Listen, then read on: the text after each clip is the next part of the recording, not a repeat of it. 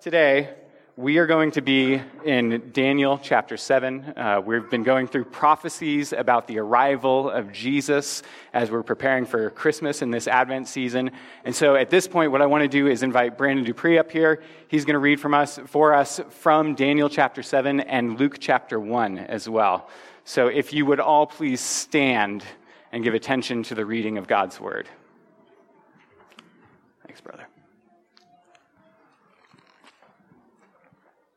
Daniel chapter 7, verse 1. In the first year of Belshazzar, king of Babylon, Daniel saw a dream and visions of his head as he lay in his bed. Then he wrote down the dream and told the sum of matter.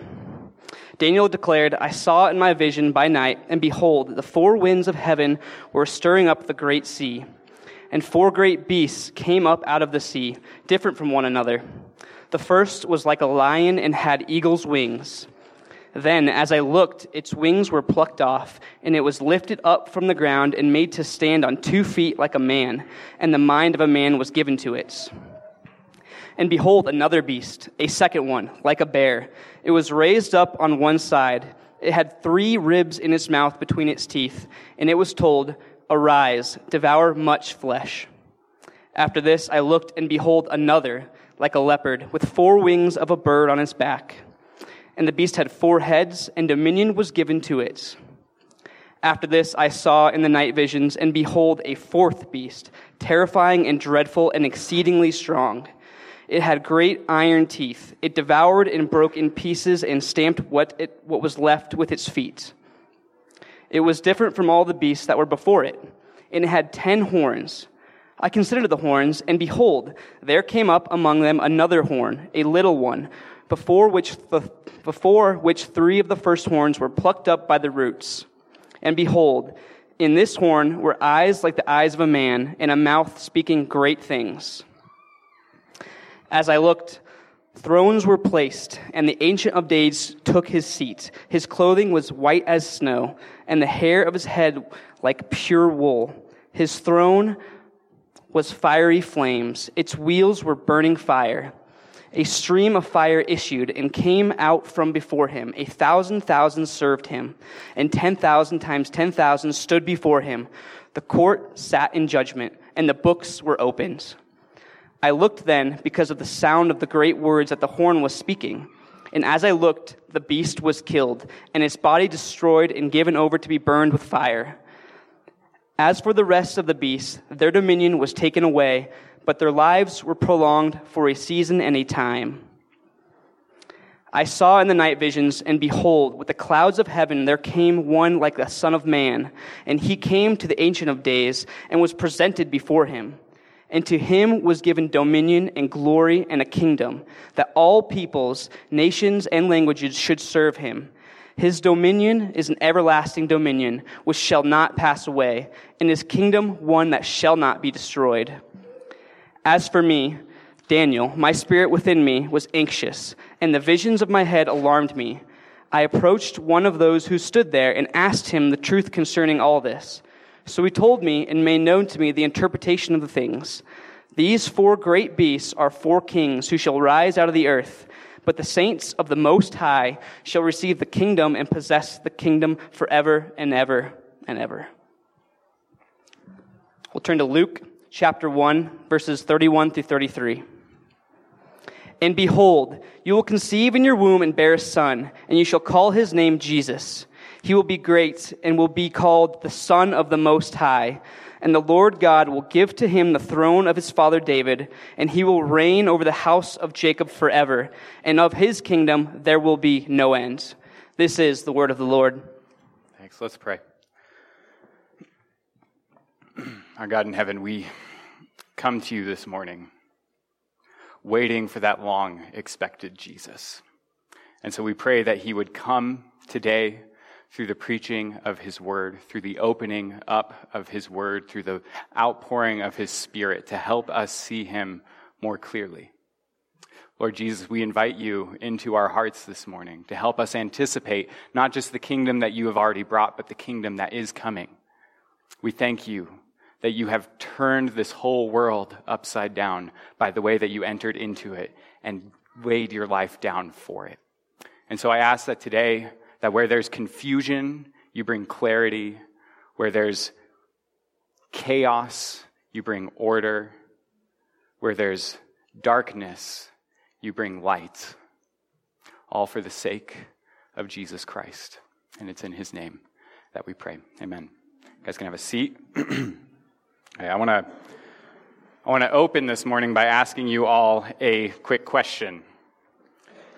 How would other people describe you using like a, a, word or maybe just a short phrase? How would other people describe you? Like, say you, you run a small business. Do, do your employees call you something like the head honcho? Or, uh, or say, you know, you husbands in here, for your wives, do they know you as her knight in shining armor? You know, or, or for you wives in here, are you ever going to be known as anything besides his better half at this point? Or when it comes to your kids, like which parent are you? Are you the fun one or the other one? you know, maybe, maybe people would describe you as, as a faithful friend, a hard worker, a, a fashionista. I mean, how, how would other people describe? Yeah, these guys, fashionistas, enjoy that one. Um, how would other people describe you? Now, keep that in mind. I want you to ask this question now.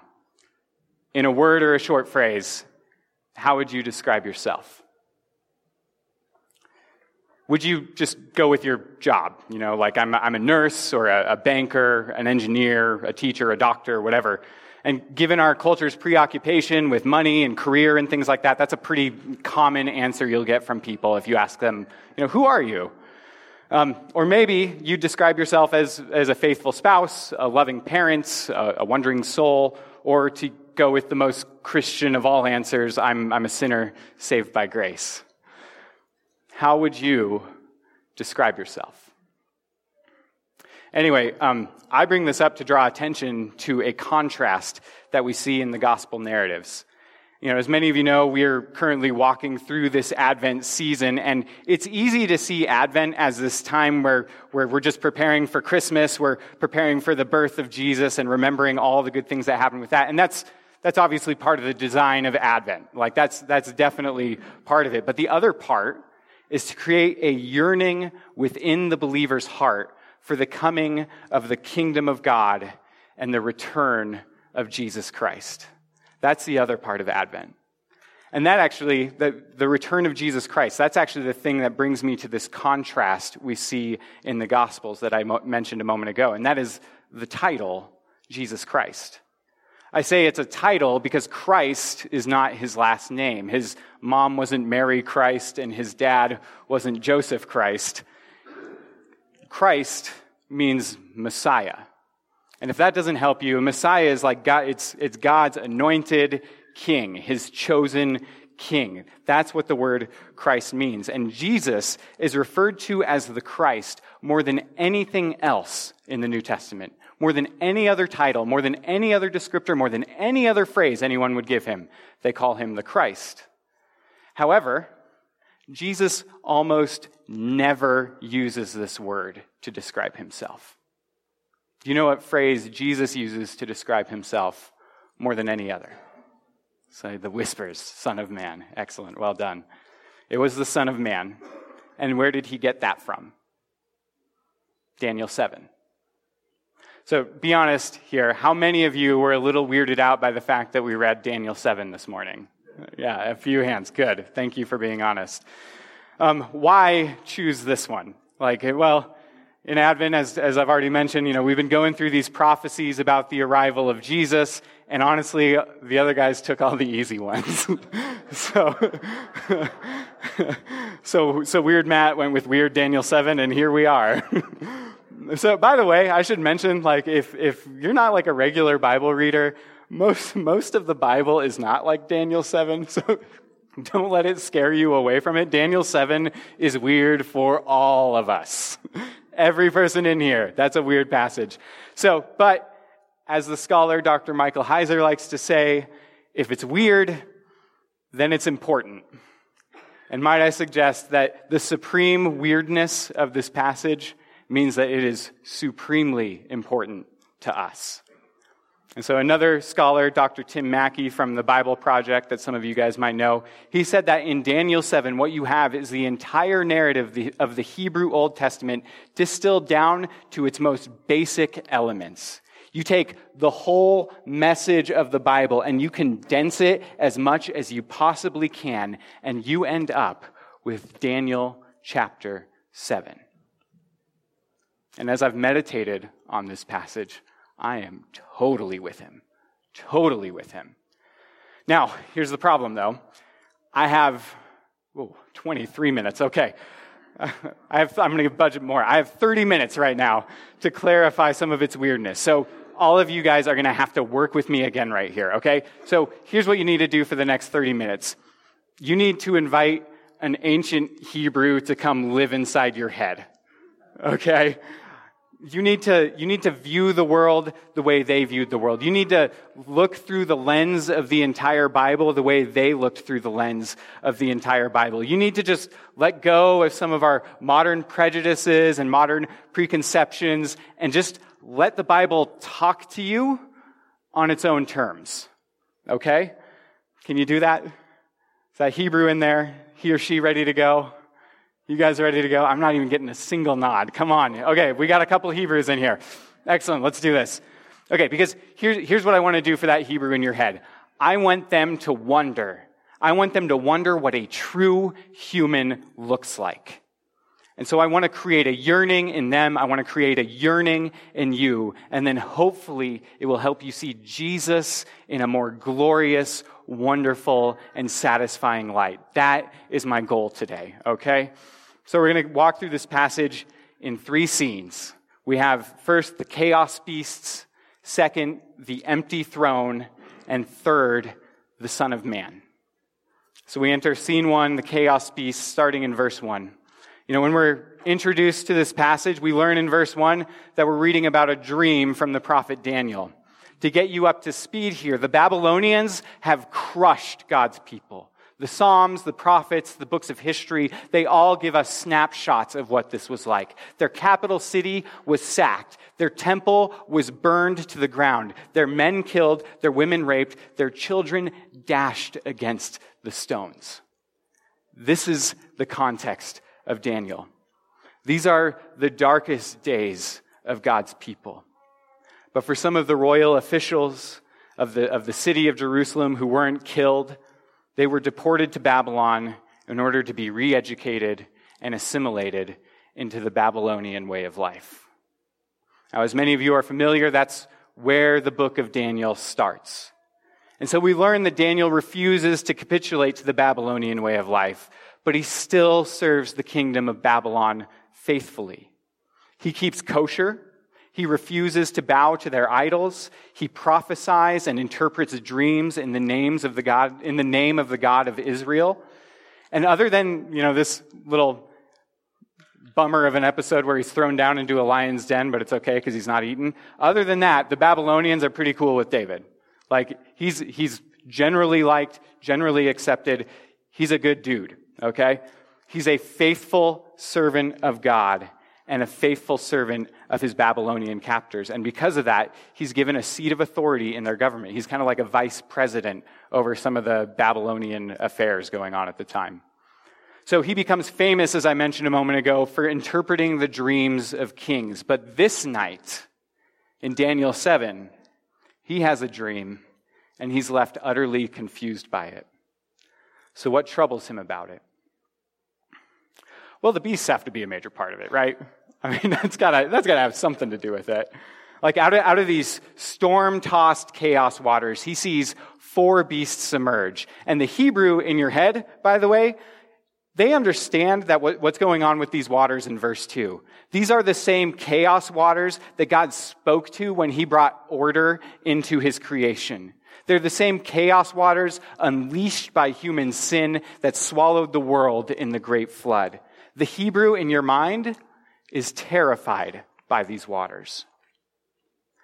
And she becomes even more terrified when these mutant beasts start emerging out of these waters.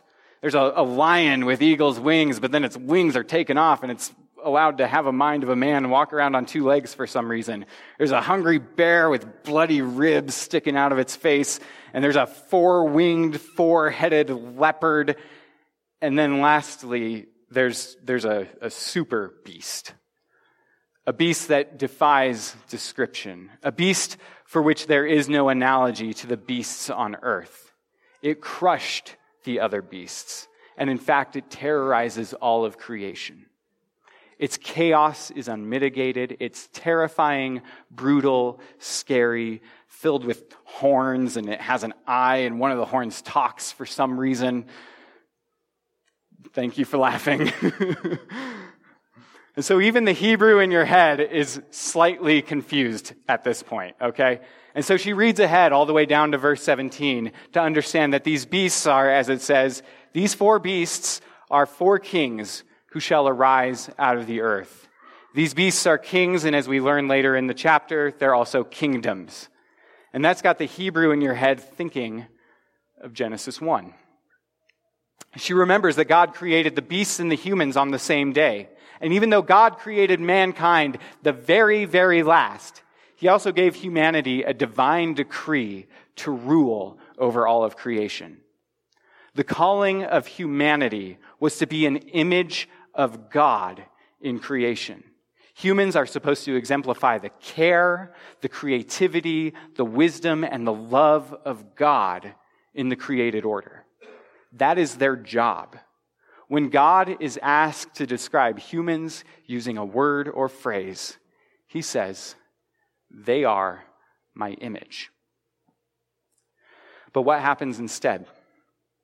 Genesis 3 comes along and a strange beast emerges.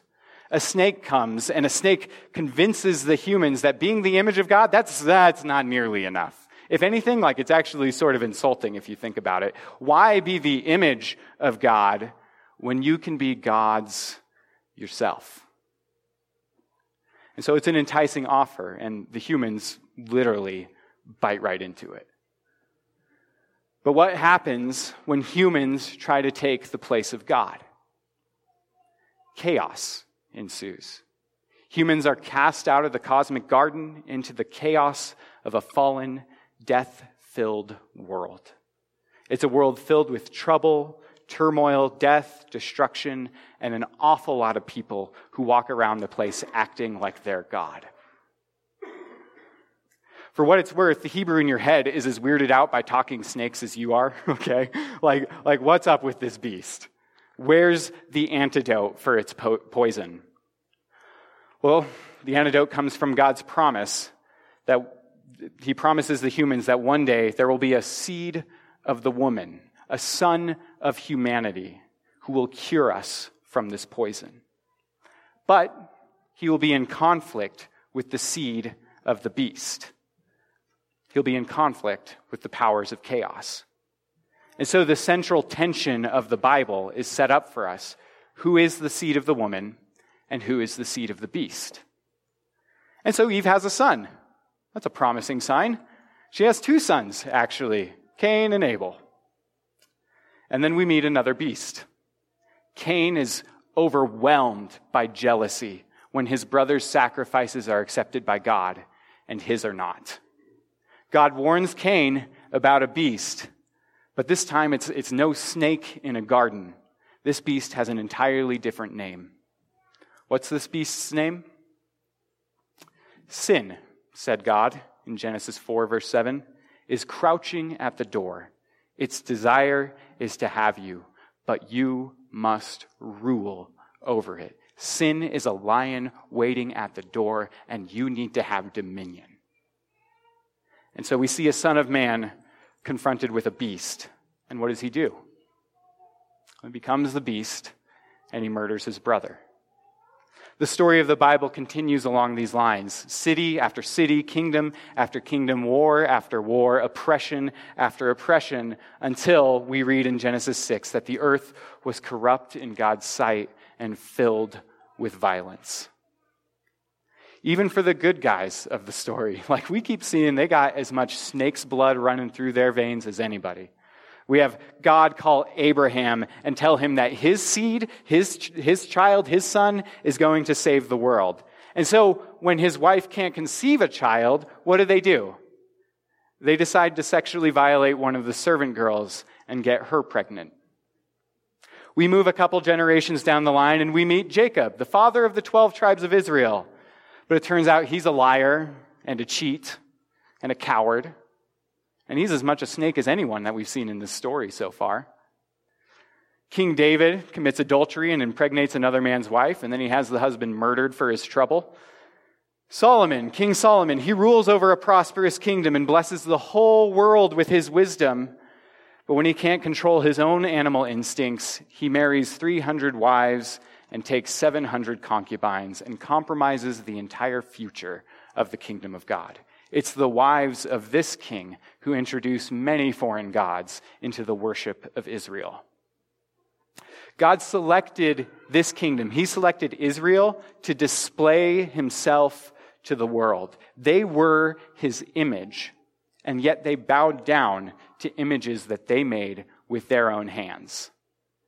And if you read the prophets, you learn that the kingdom of, that God had selected, the kingdom of Israel, they become just as violent, just as oppressive, apathetic, and beastly as any other kingdom in the ancient Near East. So what's God's response to this? He sends a beast to Israel. We read in Jeremiah chapter 50 verse 17, it says, Israel is a hunted sheep driven away by lions. First, the king of Assyria devoured him, and now at last, Nebuchadnezzar, king of Babylon, has gnawed his bones. Now, there are many other passages I could go to to show you how God describes kingdoms as beasts. But for now, let's just understand the first beast in Daniel 7, the lion with, with the wings, that's Babylon. The, the church, the, the early church especially, always interpreted the next three beasts as the Media Persian Empire. After that was the Greek Empire underneath Alexander the Great. And then the fourth super mega destroying chaos beast, that's the Empire of Rome. You see, this dream actually maps pretty nicely onto human history. And yet, this passage in Daniel 7 is playing on key biblical themes. It's not just these four kingdoms that act like beasts. And it's not just human kingdoms in general that act like beasts. Like, no, if, if you have any self awareness at all, which I know is a precious commodity in the year 2019, if you have any self awareness at all, any hint of humility in your bones, you see the same beastly urges in yourself. The snake has deceived all of us and convinced us all that things would just be so much better if we were God. So, it could be the petty tyrant of a husband who rules over his wife and children with an iron fist. He's a beast. It could be the cutthroat business person who does anything to get ahead and hoards his wealth like a, like a wolf guarding its prey. It could be the embittered gossip who only feels joy when they're chewing on the fat of other people's lives. And I could go on to describe the beastly devastation of drug addiction or the rabies infected nature of our current, politi- uh, of our current political moment, or the way humans use and abuse sex in order to follow their most basic instincts, or how the injustices of this world chew up the poor all over the place. But what's the point here? My point is that when we try to be gods ourselves, we actually become less than human. We become beasts. And so we move on to scene two the empty throne. Now I ask again, what does it mean to be human? If you had to describe it in a word or phrase, what would you say? And in a university town like our own, it's normal to suggest that, you know, we're merely the result of random, undirected evolutionary processes. That when it comes down to it, there's really not that big of a difference between us and the animals we go and see at the zoo. I mean, sure, we write symphonies, we practice science, we use reason, we build cities, we read, write, do math. Oh, and might I add, we also build zoos. But really, it's just a chance coincidence that we go to the zoo to look at the chimps rather than the other way around. Okay, so obviously I speak tongue in cheek here, but besides zoo builders, what are humans? And as I, as I suggested before, we are God's image. Let me actually read the passage to you from Genesis chapter 1, verses 26 through 28. Then God said, Let us make man in our image, after our likeness, and let them have dominion over the fish of the sea, and over the birds of the heavens, and over the livestock, and over all the earth. So God created man in his own image. In the image of God, he created him, male and female. He created them. And God blessed them, and God said to them, Be fruitful, and multiply, and fill the earth, and subdue it, and have dominion. In a word or phrase, what does it mean to be human? It means to rule. It means to have dominion. It means to show the world what God is like through the care of this earth, through its inhabitants, and through one another. It's, it's a super high calling. It is the most dignified calling that man could have ever received. And so we read in something like Psalm 8, verses 3 through 6, it says, like, it says this when I, when I look at your heavens, the, the work of your fingers, God, the moon and the stars which you have set in place? What is man that you are mindful of him, and the Son of Man that you care for him? Like you have made him, yet you have made him a little lower than the heavenly beings, and crowned him with glory and honor, and given him dominion over the works of your hands. Like this is a high high calling. And there's a weight to the glory that God has given to humanity. And the weight is, is actually increased all the more when we see Daniel's dream continue to go on in verses 9 through 10. Daniel looks up from the chaos waters and he fixes his eyes on heaven. And what does he see? In verse 9, as I looked, thrones were placed and the Ancient of Days took his seat. His clothing was white as snow, and the hair of his head like pure wool. His throne was fiery flames, its wheels were burning fire, and a stream of fire issued and came out from before him. A thousand thousand served him, and ten thousand times ten thousand stood before him. The court sat in judgment, and the books were opened. In Daniel's dream, he's transported to the divine courtroom. Thrones, thrones, more than one, are set up, and the Ancient of Days takes his seat on his throne chariot that has wheels of fire and streams of fire and just fire everywhere. Now, this, this symbolism may mean very, very little to you, but for that Hebrew in your head, like this, this shakes them. Okay? It's a picture of a conquering king on his chariot coming to claim what is rightfully his turned up to like infinity, like just cranked up. And so, how would you describe God in a word or phrase? Ancient of Days seems to do the trick pretty well. Um, Daniel 7 in general. That's a good one. Hard to improve upon that. So the heavenly courtroom is seated, but you'll notice something or someone is missing. There is no human in this courtroom. There are multiple thrones, perhaps just two, perhaps myriads, we don't know. Perhaps there are the heavenly hosts, the thousand of thousands, and the 10,000 times 10,000. Perhaps they have thrones too. It's not clear from the text, but we know there's more than one. Who is missing? Who else was supposed to have dominion? Who else was supposed to sit on a throne?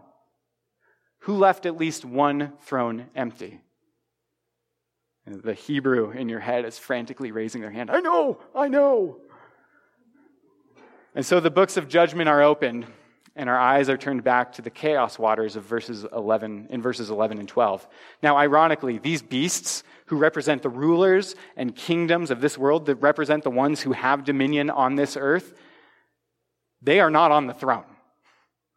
You'll notice that. Those beasts, they're not on the throne. So, what does that mean?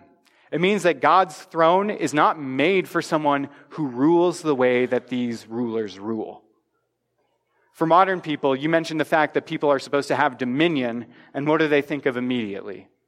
They think of the way that we, you know, uh, pollute our planet in order to eke out a little more profit. Or they think of dictators who would rather let their people starve in the street than to even give an inch of power away. Or they think of a heavy-handed boss or a control freak parent or a, an abusive boyfriend. These are who we think of when we hear about dominion and authority. But none of these people are on the throne. As Johnny Cash put it, they have empires of dirt. And so the courtroom sits over these empires and judges them. And the verdict is similar, similar to the verdict Daniel prophesied over King Belshazzar in Daniel chapter 5 when he sees the writing on the wall Mene, mene, tekel, parsin. You have been weighed in the balances and found wanting. Your kingdom is divided and given to another. The fourth beast, the, the super beast, is judged and destroyed. This is not the way to glory, nor the way to honor, nor satisfaction, nor any great and eternal good. It doesn't come this way. Glory comes a different way, which means that the way to get dominion, power, glory, and immortality is not the way that these kings on earth have been doing it. As we will see, the only way to keep your life is to lose it. And so we move to scene three the Son of Man. Now, I know short amount of time, but are you yearning yet for a different kind of human to enter this story? Like after the, I'll tell you this much. The Hebrew in your head, they saw their city devolve into a beast, and then they saw their city get conquered by a beast of the kingdom of Babylon. And that Hebrew is yearning for another type of person to enter this story. And so Daniel looks back up to heaven in verse 13, and he sees this. I saw in the night visions, and behold, with the clouds of heaven, there came one like a son of man, and he came to the Ancient of Days and was presented before him. And to him was given dominion and glory and a kingdom that all peoples, nations, and languages should serve him. His dominion is an everlasting dominion which shall not pass away, and his kingdom one that shall not be destroyed. Now, maybe this is a good part for us to just stop for a second and address a potential point of confusion. I thought, you might say, that Christmas was about celebrating the Son of God. So why do we keep talking about the Son of Man? Which is it? Son of God or Son of Man? And of course, the answer to that is yes we modern people have several ways that we describe humanity. Like scientifically, we'll, we'll call them Homo sapiens. Uh, when my daughter wanders off at the grocery store, as she's prone to do, I'll just call out down the aisle, watch out for the small human. True story. Um, Homo sapiens, human, person, people. These are just, these are different ways to describe members of the human species. And that's all Son of Man really means literally, it's a son of Adam. It's, it's a human being. It's a human one. It's a weird way to put it. sounds Star Wars or Lord of the Rings ask the human one. Um, what, that actually makes this vision all the more astonishing because this human, this son of Adam, is riding on the clouds to the ancient of days to receive dominion, glory, and a kingdom. Now, throughout the Old Testament, Yahweh is the only cloud rider we read about. He is the cloud rider when he comes to Moses on Mount Sinai to give him the Ten Commandments. He's the cloud rider as he protects his people as they escape from the jaws of Egypt. He's the cloud rider throughout the Psalms and the prophets when he comes either in salvation or judgment or sometimes both. Yahweh is the cloud rider in every instance of the Old Testament, except this one. The cloud rider is a son of Adam. Additionally, this human also receives worship, honor, and glory from all the nations of the world, which is also something that belongs only to God. And so the Hebrew in your head right now is thinking, well, I, I guess this cloud rider must be both human and divine. And of course, that Hebrew is right. You know, there's a lot more to say from Daniel 7. There's a series of novels that have been written about it, which I don't exactly agree with, and a remake of one of the movies starring Nicolas Cage, which I don't think anyone in the world has watched. But let's suffice it to say here that this human in Daniel 7, before receiving glory, he is trampled by the beast in Daniel 7, verse 25. And so let us finish. Um, okay, stick with me. Let me finish with two stories from the life of Jesus, one prophecy, and then one more story. okay? Okay. So, and I, will go fast, trust me, because even the Hebrew in your head, as much as they love hearing stories, They're also excited to see the kids in the Christmas program. So we're just going to push right through this. Okay. Story one. Story one. Talking about the Son of Man here. In Mark chapter 10, there's an argument that breaks out among Jesus' disciples over which one of them is going to receive glory. Jesus is always, always ready for a teachable moment. And so he sits them down, has them, you know, kind of face each other. I don't know if that's actually true. He, ha- he sits them down and he tells them about not the birds and the bees, but the humans and the beasts. Okay? Follow me here. Jesus says in verse 42 You know that those who are considered rulers of the Gentiles lord it over them. And their great ones, what they do is they exercise authority over them. In other words, you know how powerful people in this world operate. Okay? He goes on in verse 43 But it, it shall not be so among you. But whoever would be great among you must be your servant. And whoever would be first among you must be slave of all. Now, this sounds very different from the beasts we've been hearing about today. And why is that? Because in verse 45 it says this For even the Son of Man came not to be served, but to serve, and to give his life as a ransom for many. So do you see it?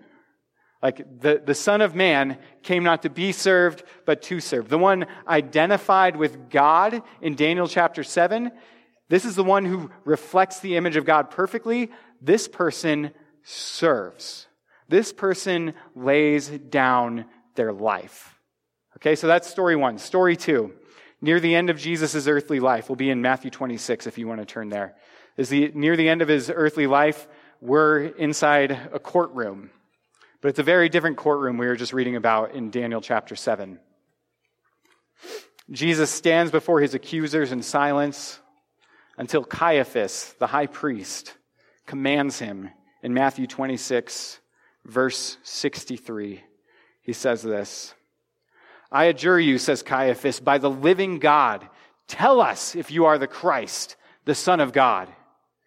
Jesus said to him, You have said so, but I tell you, from now on, you will see the Son of Man seated at the right hand of power and coming on the clouds of heaven.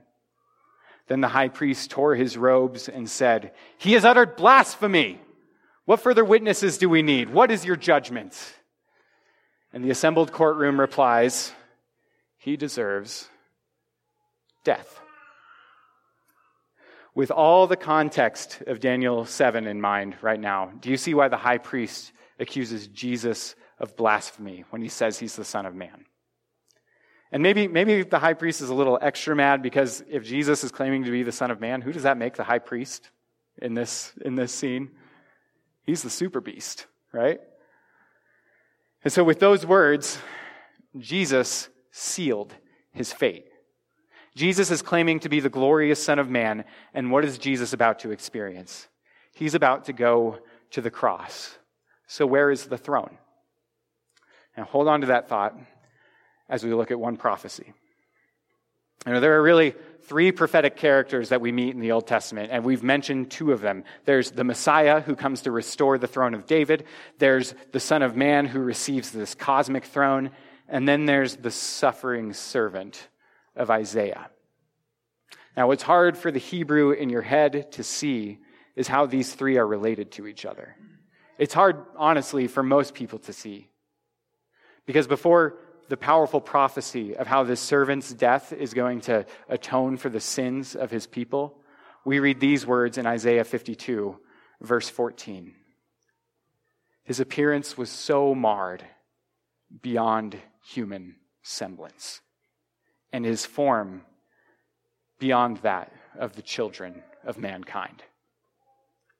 When Jesus was crucified, he was marred beyond human semblance why? Like, why? Why do it this way? Because in the body of Jesus, he was showing us what we had done to the image of God. It was so marred that it was unrecognizable. When Jesus was crucified, do you know what he was accused of? Read from the lips of Caiaphas, he was accused of blasphemy. And when he's standing before the Roman guard, they say that he's treasonous. He was accused of blasphemy and treason. That's, that's our sin, guys. That's, that's our sin. By bearing the image of God wrongly, we've all committed blasphemy to the highest degree. In our desire to, to create our own little kingdoms, we've committed treason against the King of Kings. And Jesus bears the penalty for those sins in his body on the cross. He is broken in his humanity so that we can be healed of our beastliness. So, how does the throne of Daniel 7 relate to the cross of Jesus? Now, let me read quickly from James Stewart. I'll let him do the heavy lifting. It is a glorious phrase in the New Testament that he led captivity captive. The very triumph of his foes, it means, he used for their defeat. He compelled their dark achievements to serve his own end, not theirs. They nailed him to a tree, not knowing that by that very act, they were bringing the world to his feet. They gave him a cross, not guessing that he would make it a throne. They flung him outside the gates to die, not knowing that in that very moment they were lifting up all the gates of the universe to let the King of glory come in.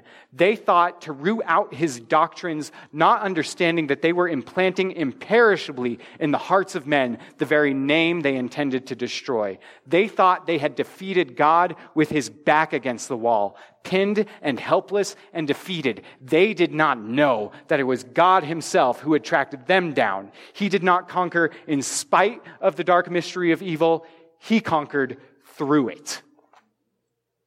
Jesus conquered by being conquered. He won by losing his life. He gained a kingdom when he took the cross.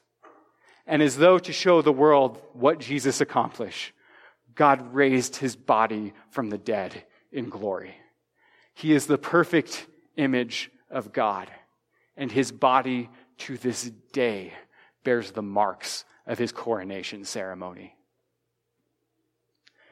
And so we go to our last story. We've read it already, but this is a Christmas message, right? So we go to Luke chapter 1, and we read this. And let's see if you can hear echoes of Daniel chapter 7 now. The angel announces to Mary that she's going to have a son. It says this in Luke chapter 1, verse 30. Do not be afraid, Mary, for you have found favor with God. And behold, you will conceive in your womb and bear a son, and you shall call his name Jesus. He will be great and will be called Son of the Most High. And the Lord God will give to him the throne of his father David, and he will reign over the house of Jacob forever, and of his kingdom there will be no end. His dominion is an everlasting dominion, and his kingdom one that shall not be destroyed. This is the announcement of the long awaited King. This is God become human in order to cure us of our desire to be God. And so, what should we do at Christmas besides adore Jesus? How do you describe Jesus in a word or phrase? He's the Son of God, the Christ, the Son of David, the seed of the woman he is the Son of Man. He is the Savior of the world. And He graciously invites you into this new kingdom. He invites you into this new type of humanity where the way down is the way up, where to be low is to be high, where to have nothing is to possess all, where to give is to receive, and where to serve is to reign, where to bear the cross is to wear the crown. And so, this is the only kingdom that lasts.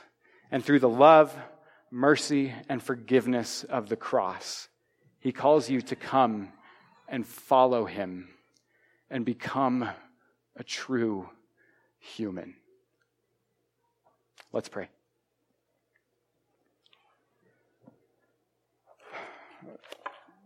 Father, these truths are glorious and powerful, and we thank you for the way that you fulfilled prophecy for the way that you redeemed humanity, for the way that you purchased us from our sin and gave us new life in Jesus. And so I do just pray for the crossing. I pray for our church, God. I want us to be people who reflect the life of Jesus into Fort Collins, into Colorado, into our nation, into this world. And it comes when we lay down our lives. It comes when we sacrifice in order to benefit one another. It comes when we give our lives over to Jesus. And so create hunger in the hearts of your people today that will be satisfied only when we see Jesus in clarity. So thank you for this morning. Thanks for this time. Would you be with us as we continue to celebrate your arrival into this world? In Jesus' name, amen.